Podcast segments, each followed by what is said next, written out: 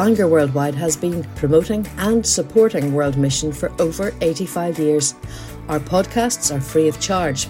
You can find out more about us at www.worldwidemission.org. We hope you enjoy this talk. Well, good morning once again, beloved. If you have your Bibles, turn with me to Matthew chapter 10.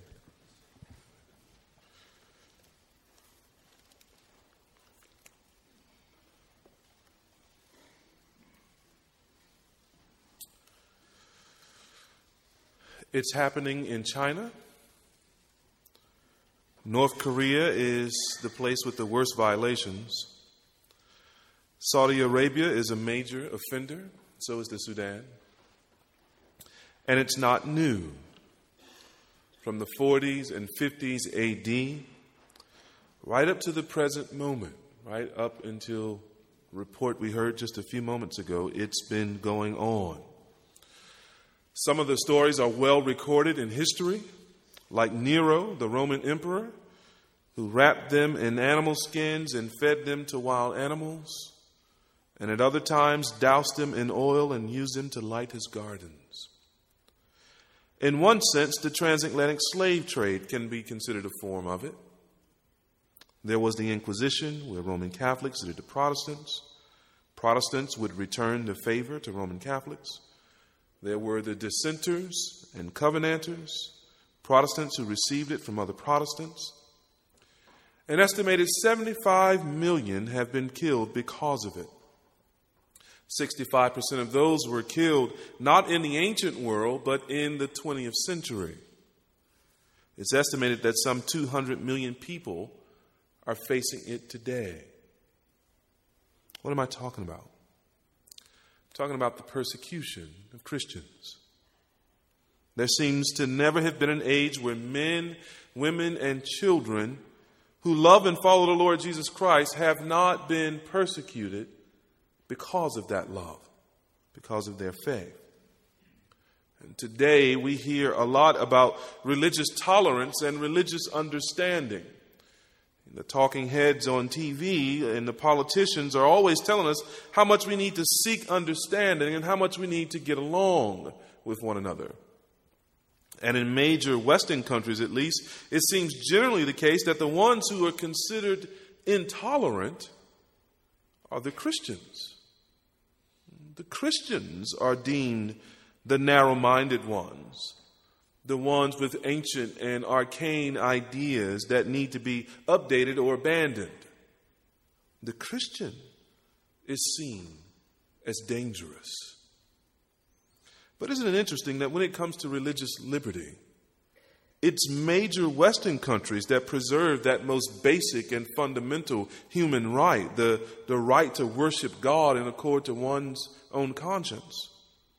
The TV pundits and the experts almost never appear on primetime shows to denounce the fact that most every predominantly Muslim country have laws that prevent the free exercise of religion and the conversion of Muslims. That's the case in many Asian countries as well. The seat of intolerance isn't the West, and it isn't the Christian. And yet, it is, since the time of Christ, the Christian that faces persecution almost everywhere on the globe. What are we to make of these things? Some Christians would have us think that something is wrong. Their view of the Christian life is that things are supposed to get better and better until Jesus returns. Christians are supposed, they tell us, to gain more and more. And society is to be made better and better than Christ returns. But the history and the statistics suggest something very different. Not only do the history and the statistics suggest something different, Jesus teaches something very different. And we see that in our text this morning as we continue our study of what Jesus taught his apostles as he sent them out on their first short term mission assignment. And this morning we're going to focus particularly on verses 16 to 31 of Matthew 10.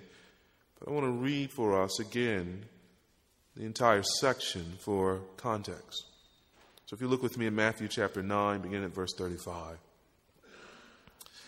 Jesus went through all the towns and villages, teaching in their synagogues, preaching the good news of the kingdom, and healing every disease and sickness. When he saw the crowds, he had compassion on them because they were harassed and helpless, like sheep without a shepherd. Then he said to his disciples, The harvest is plentiful, but the workers are few. Ask the Lord of the harvest, therefore, to send out workers into his harvest field. He called his twelve disciples to him and gave them authority to drive out evil spirits and to heal every disease and sickness. These are the names of the twelve apostles. First, Simon, who is called Peter, and his brother Andrew, James, son of Zebedee, and his brother John, Philip and Bartholomew, Thomas and Matthew, the tax collector, James, son of Alphaeus, and Thaddeus, Simon the zealot, and Judas Iscariot, who betrayed him. These twelve Jesus sent out with the following instructions Do not go among the Gentiles or in any town of the Samaritans. Go rather to the lost sheep of Israel. As you go, preach this message The kingdom of heaven is near. Heal the sick, raise the dead, cleanse those who have leprosy, drive out demons. Freely you have received, freely give. Do not take along any gold or silver or copper in your belts. Take no bag for the journey or extra tunic or sandals or a staff, for the worker is worth his keep. Whatever town or village you enter, search for some worthy person there and stay at his house until you leave. As you enter the home, give it your greeting.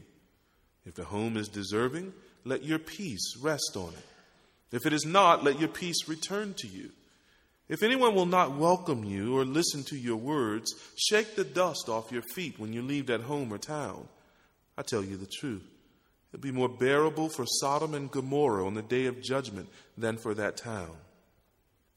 I am sending you out like sheep among wolves. Therefore, be as shrewd as snakes and as innocent as doves. Be on your guard against men. They will hand you over to the local councils and flog you in their synagogues. On my account, you will be brought before governors and kings as witnesses to them and to the Gentiles.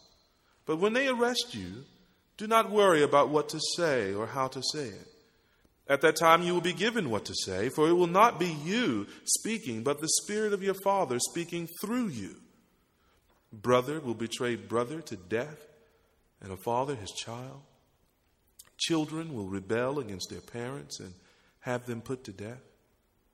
All men will hate you because of me, but he who stands firm to the end will be saved. When you are persecuted in one place, flee to another. I tell you the truth, you will not finish going through the cities of Israel before the Son of Man comes. A student is not above his teacher, nor a servant above his master. It is enough for the student to be like his teacher, and the servant like his master. If the head of the house has been called Beelzebub, how much more the members of his household? So do not be afraid of them. There is nothing concealed that will not be disclosed, or hidden that will not be made known. What I tell you in the dark, speak in the daylight. What is whispered in your ear, proclaim from the roofs. Do not be afraid of those who kill the body but cannot kill the soul. Rather, be afraid of the one who can destroy both soul and body in hell. Are not two sparrows sold for a penny? Yet not one of them will fall to the ground apart from the will of your Father. And even in the very hairs of your head, excuse me, and even the very hairs of your head are all numbered. So don't be afraid. You are worth more than many sparrows. Whoever acknowledges me before men, I will also acknowledge him before my Father in heaven. But whoever disowns me before men, I will disown him before my Father in heaven. Do not suppose that I have come to bring peace to the earth. I did not come to bring peace, but a sword. For I have come to turn a man against his father, a daughter against her mother, a daughter in law against her mother in law. A man's enemies will be the members of his own household. Anyone who loves his father or mother more than me is not worthy of me. Anyone who loves his son or daughter more than me is not worthy of me. And anyone who does not take his cross and follow me is not worthy of me. Whoever finds his life will lose it, and whoever loses his life for my sake will find it. He who receives you receives me, and he who receives me receives the one who sent me. Anyone who receives a prophet because he is a prophet will receive a prophet's reward. And anyone who receives a righteous man because he is a righteous man will receive a righteous man's reward. And if anyone gives even a cup of cold water to one of these little ones because he is my disciple, I tell you the truth, he will certainly not lose his reward. Let's ask the Lord's blessing. Father, again, we thank you for your word. And we pray that we should never grow tired or dull at hearing it, at reading it, at studying it, at considering your truth and applying it to our heart. We pray, O oh Lord, that we would not take for granted this great privilege you have given us in this land to freely assemble, to freely discourse about the mysteries of heaven, to be fed plentifully from your word and in fellowship with one another. Oh Lord, help us not to take that for granted, but to delight in it. And not only to delight in it, but to use it for your advantage, for the advantage of your kingdom, for the advantage of those who are not so blessed, who live in lands officially and openly hostile to you and to your people. Grant, Lord, that we should hear your voice afresh from your word and that we would be changed. In Jesus' name. Amen. Well, as we consider verses 16 to 31, I would wish that we would consider three thoughts from these 15 or so verses. First off, that risk is right. That risk is right. Secondly, that even in our risk taking, Jesus is with us. The Lord is with us. And thirdly, therefore, we do not have to fear. We do not have to fear. Risk is right. Jesus is with us.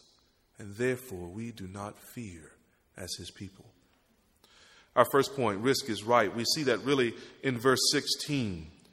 Jesus says to the apostles, I'm sending you out like sheep among wolves. Therefore, be as shrewd as snakes and as innocent as doves. Turns out that the world is a zoo.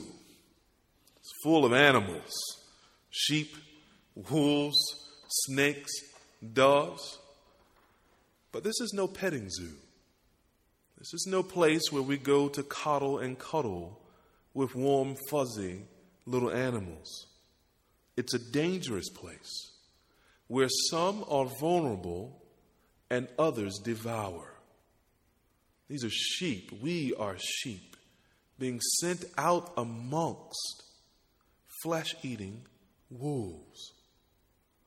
Notice here now, Jesus in verse 16 very intentionally sends his people into danger.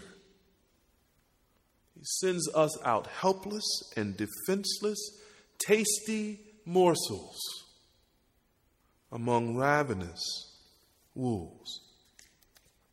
But now we must not lose sight of something. This is the same compassionate Jesus who weeps over souls. And this is the same Jesus who has all authority in heaven and in earth. And we see him here, given his compassion and given his authority, risk taking with his people. Why? Why is it that after having saved us from such a treacherous world, why does He now turn us and send us back into that world? It's because risk is right. When it comes to the rescue of more souls, risk taking is the right thing to do. And, and we're not to think that taking risk in the work of missions is somehow an unnecessary waste. We're not to think that Jesus is here wasting the lives of, of his people. Jesus does not waste the lives of, of people whom he purchases with his own blood. The Father does not sacrifice the Son in turn to waste us, to spend our lives frivolously. That's not what's happening here. Some parents I've met, uh, Christian and non Christian parents, are definitely afraid that their children who become Christians and become zealous for Christ will, will go out onto the mission field.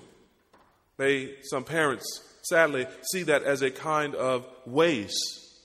They had other plans for them, plans for a comfortable life, a successful life, they tell us. Perhaps life as a, as a doctor or a lawyer, uh, a family with, with children, and so on. They don't want, quote, all of that, quote, thrown away for a reckless life on the mission field. But, beloved, to live for comfort and ease instead of gospel adventure, that is a wasted life. To live in such a way as to suppose that the only thing that matters is our largesse, our comfort in this life, that is a wasted, frivolous life. I mean, suppose you could, particularly if you're a young person here, you could go to school and study what you wanted. And suppose you could graduate with the grades you desire, top of your class. And suppose that you could get the job or the career or start the business that you've, you've always wanted to be in.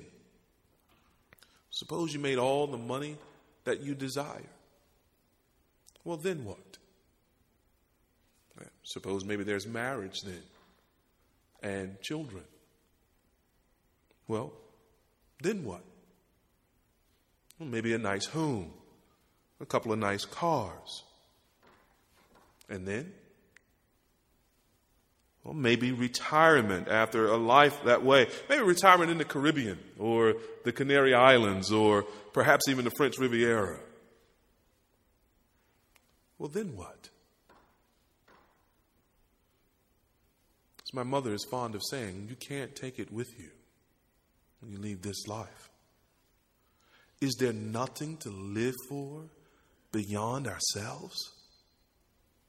I'm afraid that too many Christians, particularly in the comfortable West, live this way.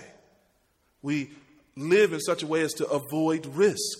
We live in such a way as to, to pad our bank accounts. And we live in such a way as to demonstrate that we love the things of this world. And it's those Christians who live that way who are wasting their lives who are collecting seashells, who are gathering trinkets and whatnots and piling their parlors with things that will burn away when Christ comes. That's the wasted life, not the life of risk taking and glory seeking, the life of missions, spreading the, the love and the glory of Christ our Savior we should note something from verse 16. It's really a sobering reality that, that cuts across the grain of so much comfort and ease seeking activity and so much teaching that, that encourages that kind of comfort. Notice something God does intentionally put his people, you and me, in harm's way. Jesus says here plainly, I'm sending you out like sheep among wolves. But when he does, we need only remember that he is treating us as sons. That God is treating us as his own children. Did not the Father intentionally and with purpose send his one and only Son into a world full of sinful wolves? And did he not do that knowing, intending that his son would take upon himself that rugged wooden cross? That he would be brutalized, that he would be scandalized, that he would be stricken, that he would be rejected and hated and cursed among men. Did not the Father send the Son? And did not the Father purpose to take that risk, nay, to make that sacrifice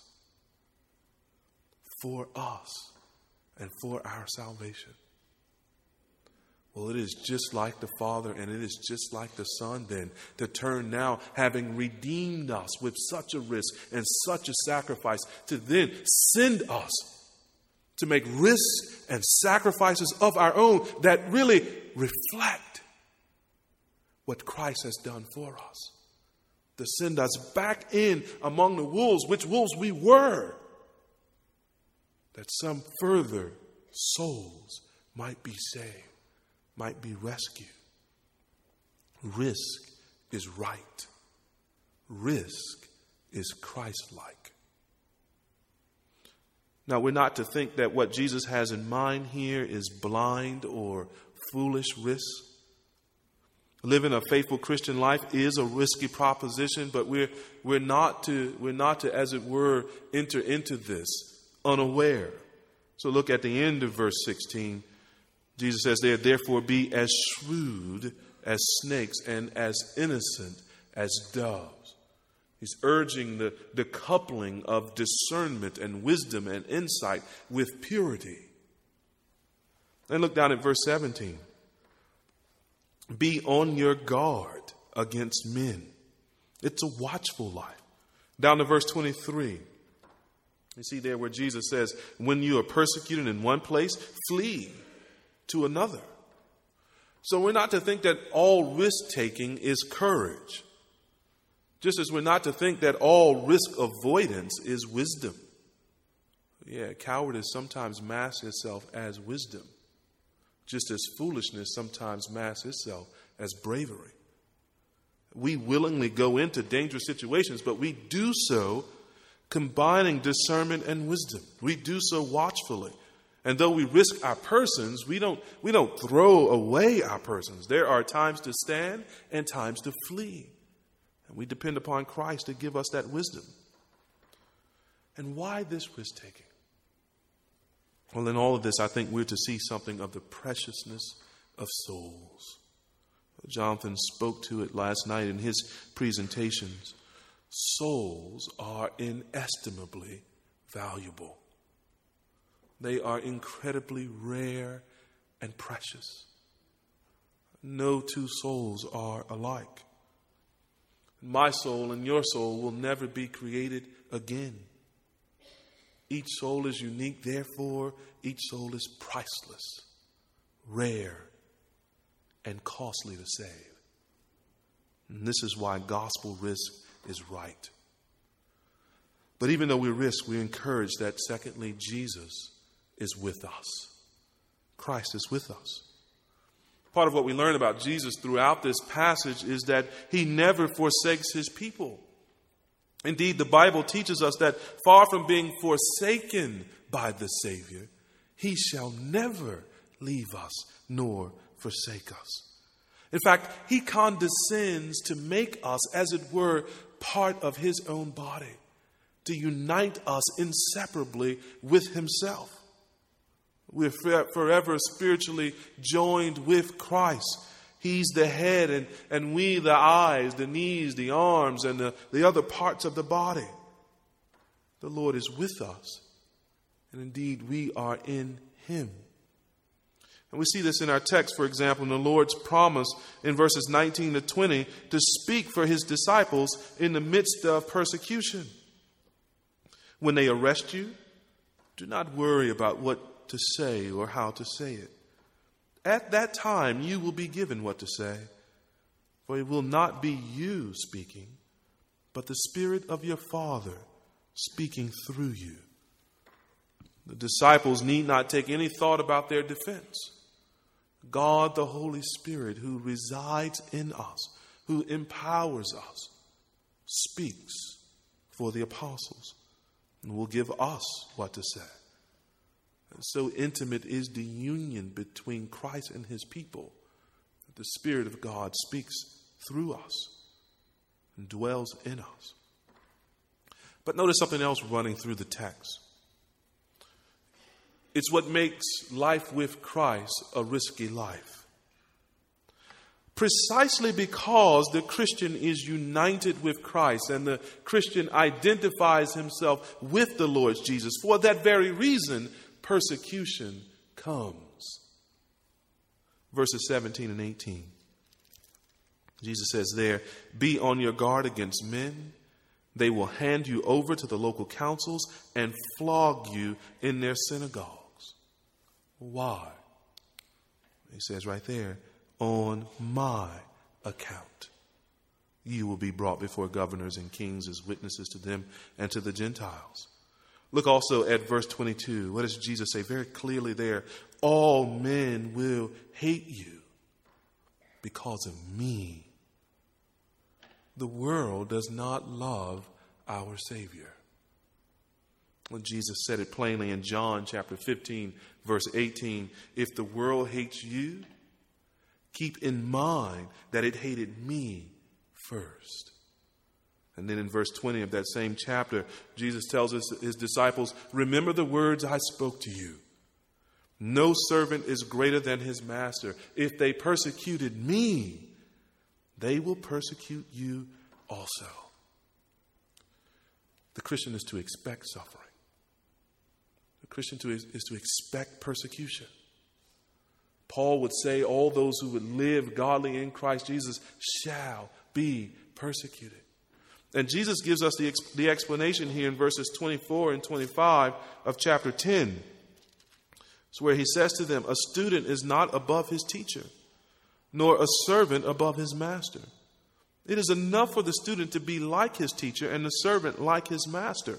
If the head of the house has been called Beelzebub, how much more the members of his household?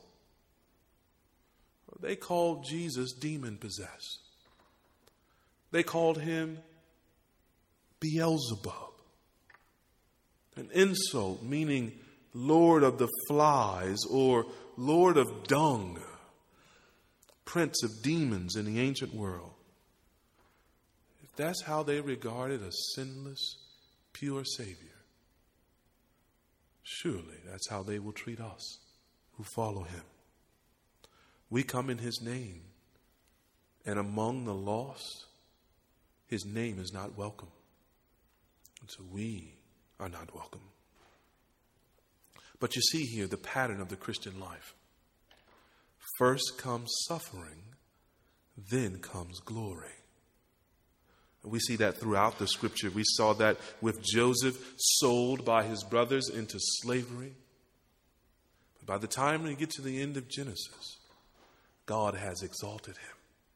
First came suffering, then came glory. We saw that with David, the, the shepherd boy who would be made king.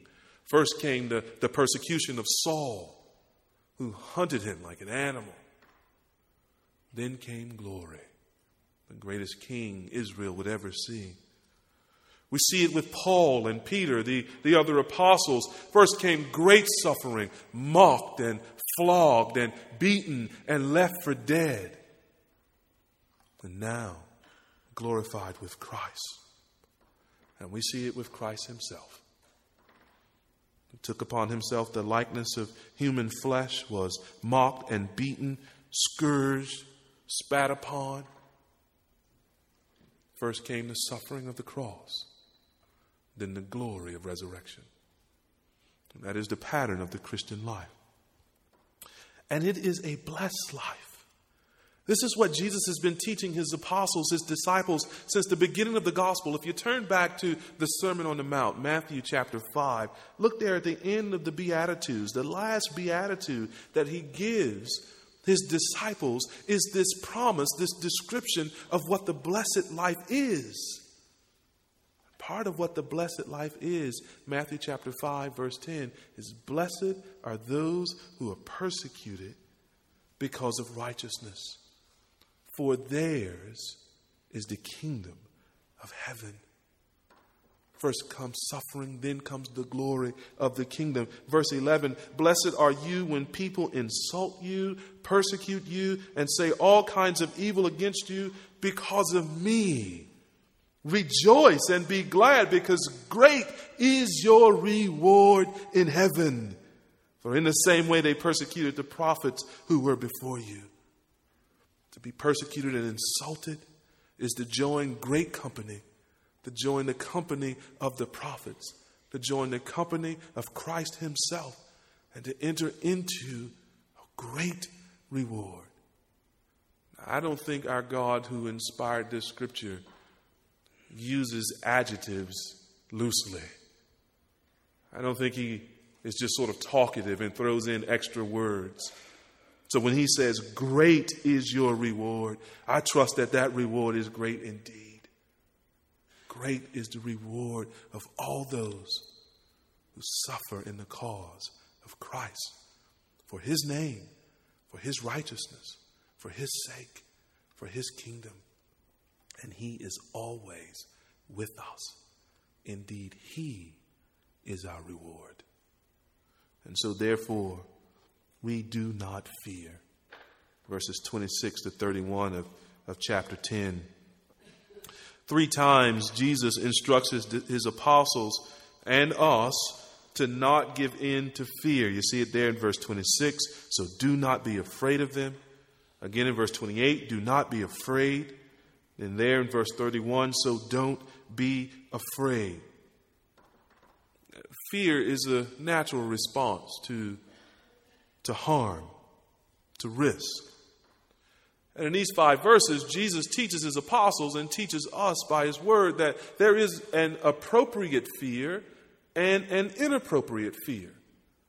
And part of the trick of living boldly for Christ, risking all for Christ, is understanding that difference between appropriate and inappropriate fear. Fearing, as it were, the right thing and not fearing the wrong things. And so the appropriate fear that Jesus points to is in verse 28. Do not be afraid of those who kill the body but cannot kill the soul. Rather, be afraid of the one who can destroy both soul and body in hell. It is God who can destroy both soul and body in hell. It is a fearful thing to fall into the hands of a holy God. We live in a society that regularly, that routinely forgets that, lives as though that were not true. It'd be a good thing if you hear this morning you're not a Christian to meditate on the second half of verse 28. Fear the one who can destroy both body and soul in hell. Re- rejecting the Lord Jesus in this life, my non Christian friend, will lead to an unimaginable and horrible and unending judgment. Fear God. And it's good for us to remember as Christians as well. Not because we stand in fear of God, for, for God has no more wrath toward us. He has satisfied his wrath on, on Christ, his Son. He bears anger toward us no more, only love and mercy and grace. But, but these verses are given to apostles to motivate them in their mission. And so it ought to be motivation for us as well. We cannot be slack in the work of missions and evangelism. Precisely because those who perish in sin face an eternity of agonizing judgment the hands of this holy God who can destroy body and soul. We need to be urgent in this work. We need to do this work as though there's no tomorrow. For most certainly there are people dying every day for whom there is no tomorrow, only judgment. And so, this is to be an appropriate kind of fear, even in our life, the kind of reverence for God, the kind of trembling at His holiness that moves us with urgent compassion in the proclamation of the gospel. But then there's also an inappropriate fear namely the fear of man. We may shrink back from this urgent task of evangelism and missions and church planting because we fear the, the cursings and the threats and the faces of men. Jesus tells us not to be afraid of men. And he gives us three reasons why we need not fear men. These are three reasons on top of the fact that he is with us and our lives are hid in him. First of all, you see it in verses 26 and 27. He's telling us basically that man cannot stop the march of the gospel. Verses 26 and 27. So do not be afraid of them. There's nothing concealed that will not be disclosed, or hidden that will not be made known.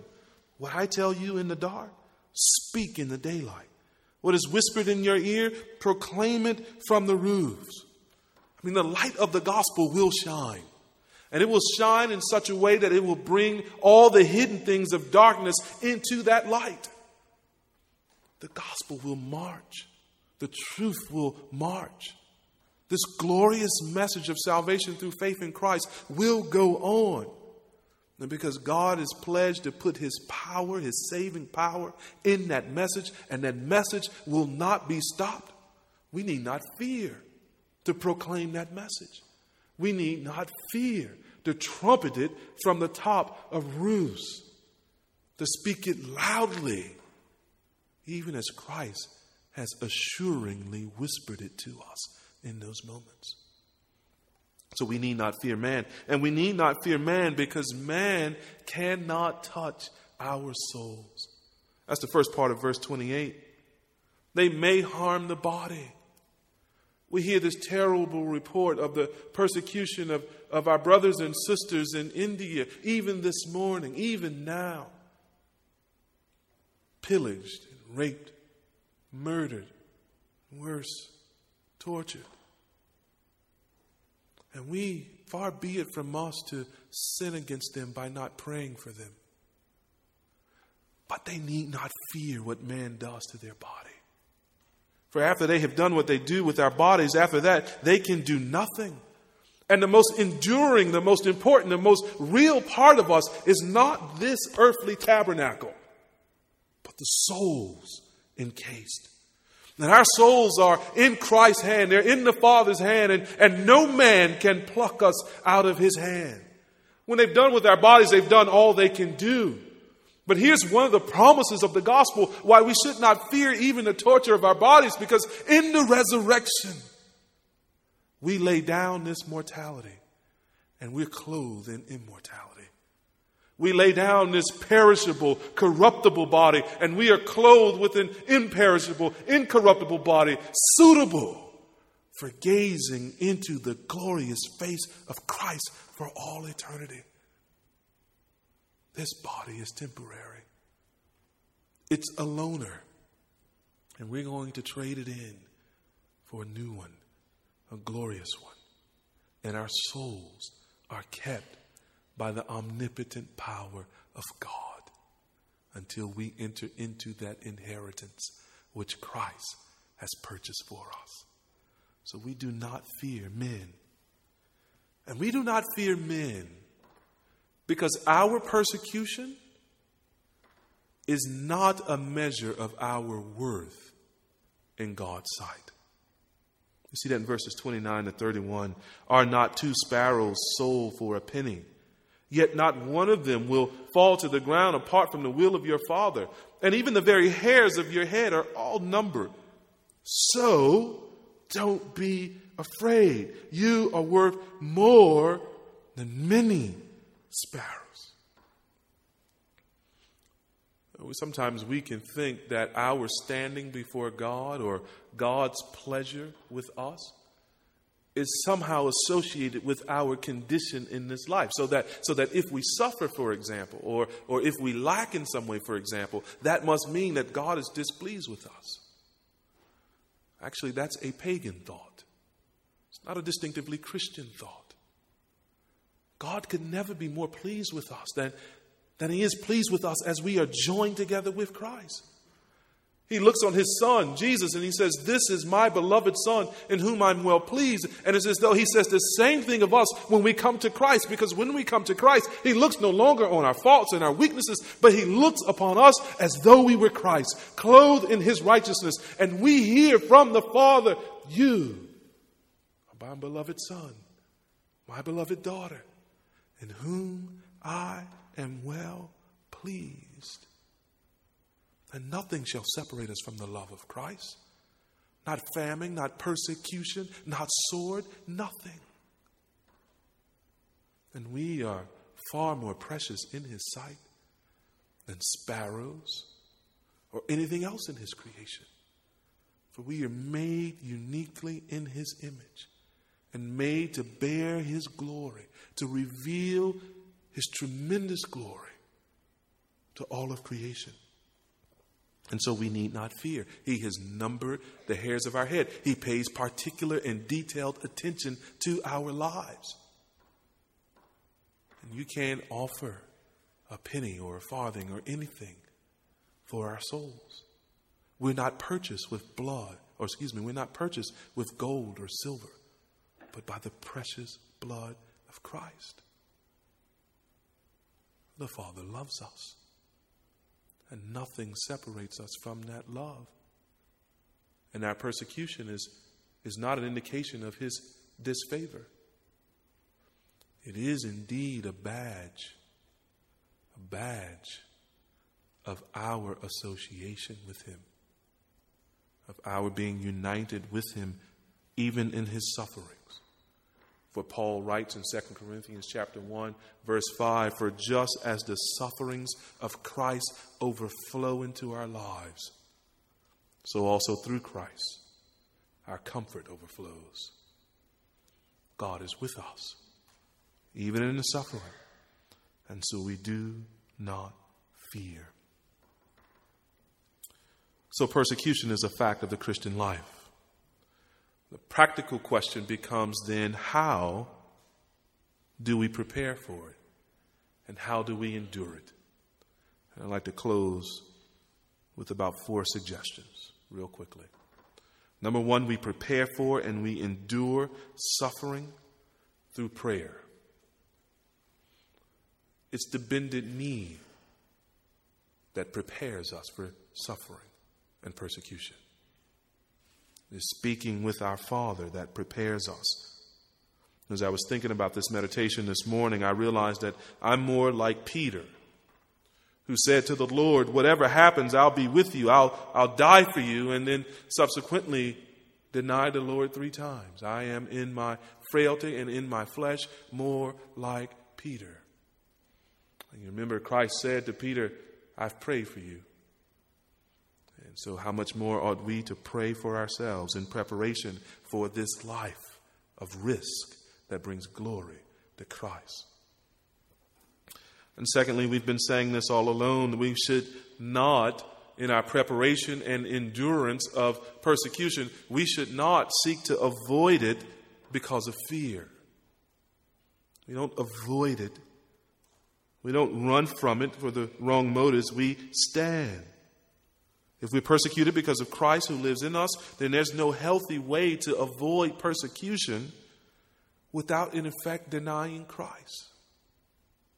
So we stand like those first apostles in Acts chapter 5 who, who rejoiced that they were counted worthy to suffer for the name. So we pray and we learn to stand. Thirdly, we learn to rejoice. That's what Jesus says in Matthew 5, verse 12 rejoice and be glad. Literally, Jesus says, be happy and jump and shout for joy. Well, why? I mean, we don't typically think of that, of persecution being a, a joyful event. And indeed, the, the persecution itself isn't. No, we rejoice and we jump for gladness for several reasons. As I just mentioned, Acts chapter 5, verse 41, we have been counted worthy to suffer for the name.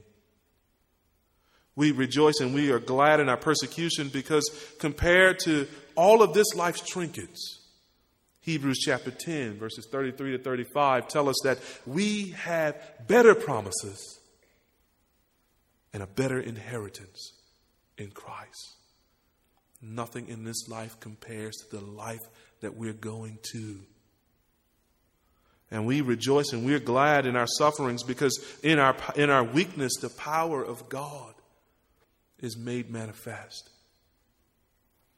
And we rejoice. We, we count all kinds of trials as pure joy because it, it leads to, as James tells us in James chapter 1, perseverance and, and spiritual maturity. Nothing weakens our Christian lives like comfort and ease, like being spiritual couch potatoes. And yet, nothing, nothing fits us for heaven like being in the game, running the race, fighting the good fight, laying down our lives in the cause of Christ's glory. And we rejoice in persecution and suffering. We accept it with joy because it is, as I said, evidence of a living and genuine faith.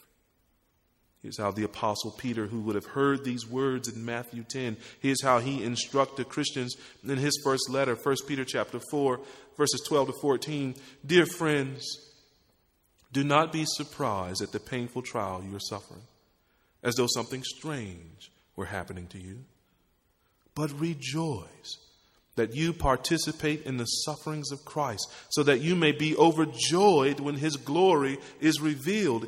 If you're insulted because of the name of Christ, you are blessed, for the Spirit of glory and of God rests on you. Persecution of God's people always works out to their divine blessing, always works out to their glory and to their joy with Christ. My non Christian friend, you've been perhaps considering the claims of the gospel, what it means to follow Christ. Part of what it means is to participate in his suffering.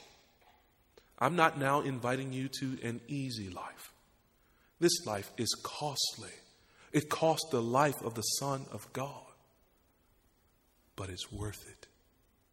It's worth it. Come to Christ. Turn from your sins and place your faith solely in Him as the crucified and resurrected Son of God who pays the penalty for your sin, who takes your place. Enter into His life, and that life will include suffering, but beloved, that life will also include eternal joy, great reward, everlasting life. Come to the Savior, come to Him. Remember what God God's word says in Romans 8:35. Who shall separate us from the love of Christ? Shall trouble or hardship or persecution or famine or danger or sword? As it is written, for your sake we face death all day long. We are considered as sheep to be slaughtered. Then the apostle goes on to say, Nothing, nothing, nothing in all creation will be able to separate us from the love of God that is in Christ Jesus our Lord. Nothing divides the Christian from the eternal love of his Savior. God has not forsaken us in our suffering and mistreatment, and so we endure it knowing that we've been found worthy to suffer for his name, knowing that we need not fear men, for Christ is with us, and we are in him. Let's pray together.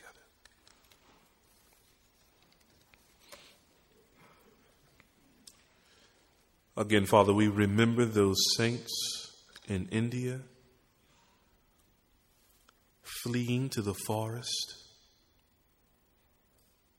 hiding from persecutors. Lord, we pray that you would strengthen them in this time of trouble. That you would be near to them and they, O oh Lord, near to you. We pray, O oh Lord, that those forests would be filled with singing be filled with an unimaginable rejoicing. We pray that their joy, O oh Lord, that your joy would be their strength. And we pray that as they rejoice in the truth of the gospel, that their, their captors and their persecutors would be confounded. That they would be struck. That in the midst of such horrible mistreatment, your people have joy. And we pray that even their testimony in the midst of this suffering, Lord, would work gospel power in that land. That even the captors, like, like so many Sauls standing by the side holding the clothes of the persecuted, that even those captors, Lord, would have their hearts overturned and bow and worship you. Lord God, you do all things well. Even the risks you take with our lives are risks that are done well, risks that bring you glory, and risks that bring us joy. For, O oh Lord, our greatest joy is to see you glorified, even if it's in our suffering. So we pray that you would make us ready. We pray that you would make us strong. We pray, O oh Lord, that you would help us by your Spirit to stand and to speak boldly. We pray that we would do that especially in this land of freedom, and that we would stand even for those, Lord, who do not know this freedom, that your glory would be known and your gospel would be spread. Thank you for this convention. Use this convention to spark a new and fresh outpouring of your Spirit. A revival, a worldwide revival of missions, a worldwide revival in the preaching of your gospel, a glorious, never before seen harvest of souls. Be pleased to, to make Bangor the, the spark, O oh Lord, that lights the fires of revival. Bless us and use us, we pray. Our lives are yours. In Jesus' name. Amen.